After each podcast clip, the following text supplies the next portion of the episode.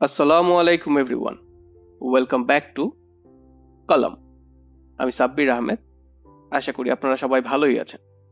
আজকে আমাদের পডকাস্টের sixth episode আপনারা যারা এর আগে আমার পডকাস্ট শুনেন নাই, তাদেরকে বলছি, আমাদের এই পডকাস্টের বিষয় হলো আমাদের লাইফে ঘটে যাওয়া এক্সপেক্টেড বা আনএক্সপেক্টেড ভালো ঘটনাগুলো, যেগুলো আমরা কখনো হয়তো বা চিন্তাও করি নাই বা কল্পনাও করি নাই যে আমাদের সাথে হতে পারে।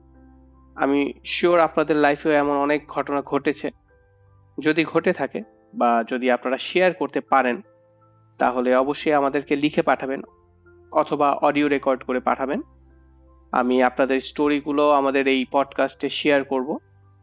কারণ আমি চাই যে আমাদের এই স্টোরিগুলো থেকে যাতে আমাদের লাইফে একটা পজিটিভিটি আসে। আমাদেরকে লিখে পাঠানোর অ্যাড্রেস হলো Kalam podcast two thousand twenty three at Gmail dot com আপনাদের স্টোরির অপেক্ষায় থাকব। আমি সাব্বির আহমেদ অ্যান্ড আপনারা শুনছেন কলম। আজকের স্টোরিটা এখন থেকে তিন, সাড়ে তিন বছর আগের কথা মনে হয়। আমার ঠিক মনে নাই। আমি মালয়েশিয়াতে একটা কলেজে জব করতেছিলাম তখন, তাদের ডিজিটাল কন্টেন্ট ক্রিয়েটর হিসেবে। তো একদিন আমি নর্মালি অফিস করছিলাম। শুরু থেকে শেষ পর্যন্ত যা যা করি সব করলাম। আমি যখন অফিস থেকে বের হলাম, কিছু সময়ের জন্য স্টপ হয়ে গেলাম। ভাবতে লাগলাম আমি এখন বাসায় যাব কীভাবে?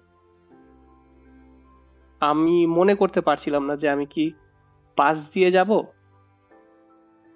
আমি কি কোনো উবার বা গ্র্যাব দিয়ে যাব? না, আমি আমার নিজের গাড়ি দিয়ে যাব। আমার মনে হচ্ছিল যে আমার একটা গাড়ি আছে। কিন্তু আমি মনে করতে পারছিলাম না যে আমার গাড়িটা কোথায় আছে। আমি আমার গলাতে দেখলাম যে একটা চাবি ঝুলানো। তো আমি দেখলাম যে হ্যাঁ আমার কাছে তো একটা গাড়ির চাবি আছে।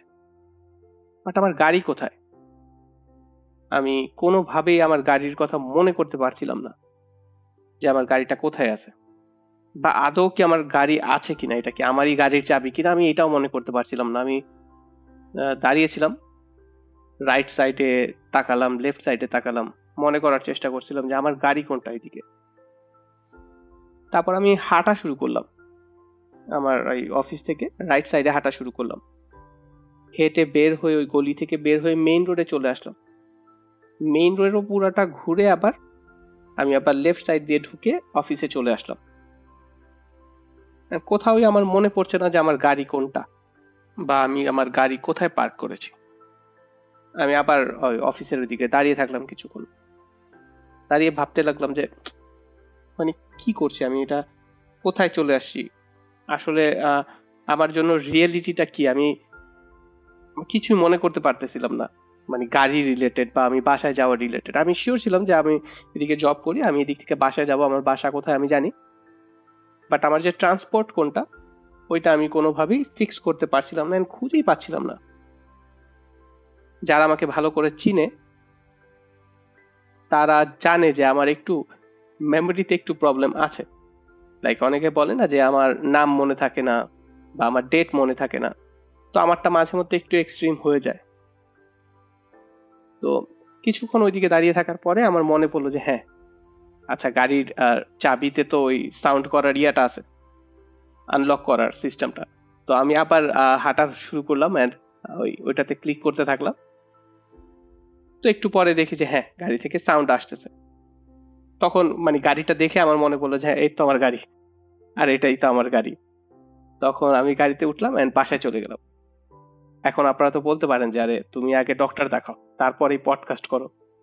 কিন্তু না, আসলে জিনিসটা এমন না যে, আমি সবসময় এরকম ভুলে যাচ্ছি বা সামথিং ওই দিন আমার মনে নাই কি হয়েছিল যে, আমি অফিস থেকে বের হয়েছি যে গেট থেকে যে বের হই না আমরা তো গেট থেকে বের হওয়ার যে ট্রানজিশনটা ছিল, ওই ট্রানজিশনের মধ্যেই আমি অ্যাকচুয়ালি আমার রিয়েলিটিটা থেকে একটু সরে গিয়েছিলাম।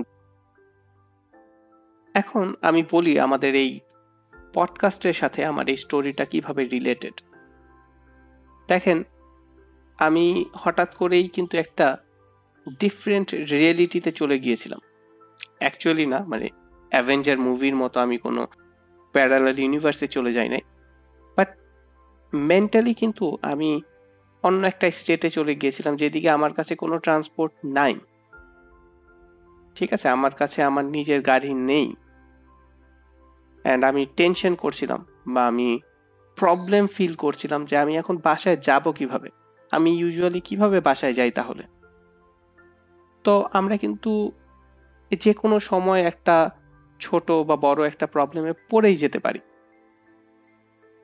আবার আল্লাহ কিন্তু আমাদেরকে ওই প্রবলেম থেকে এনি টাইম বের করে নিয়ে আসতে পারেন। অ্যান্ড হয়তোবা আমাদেরকে নিয়েও আসেন।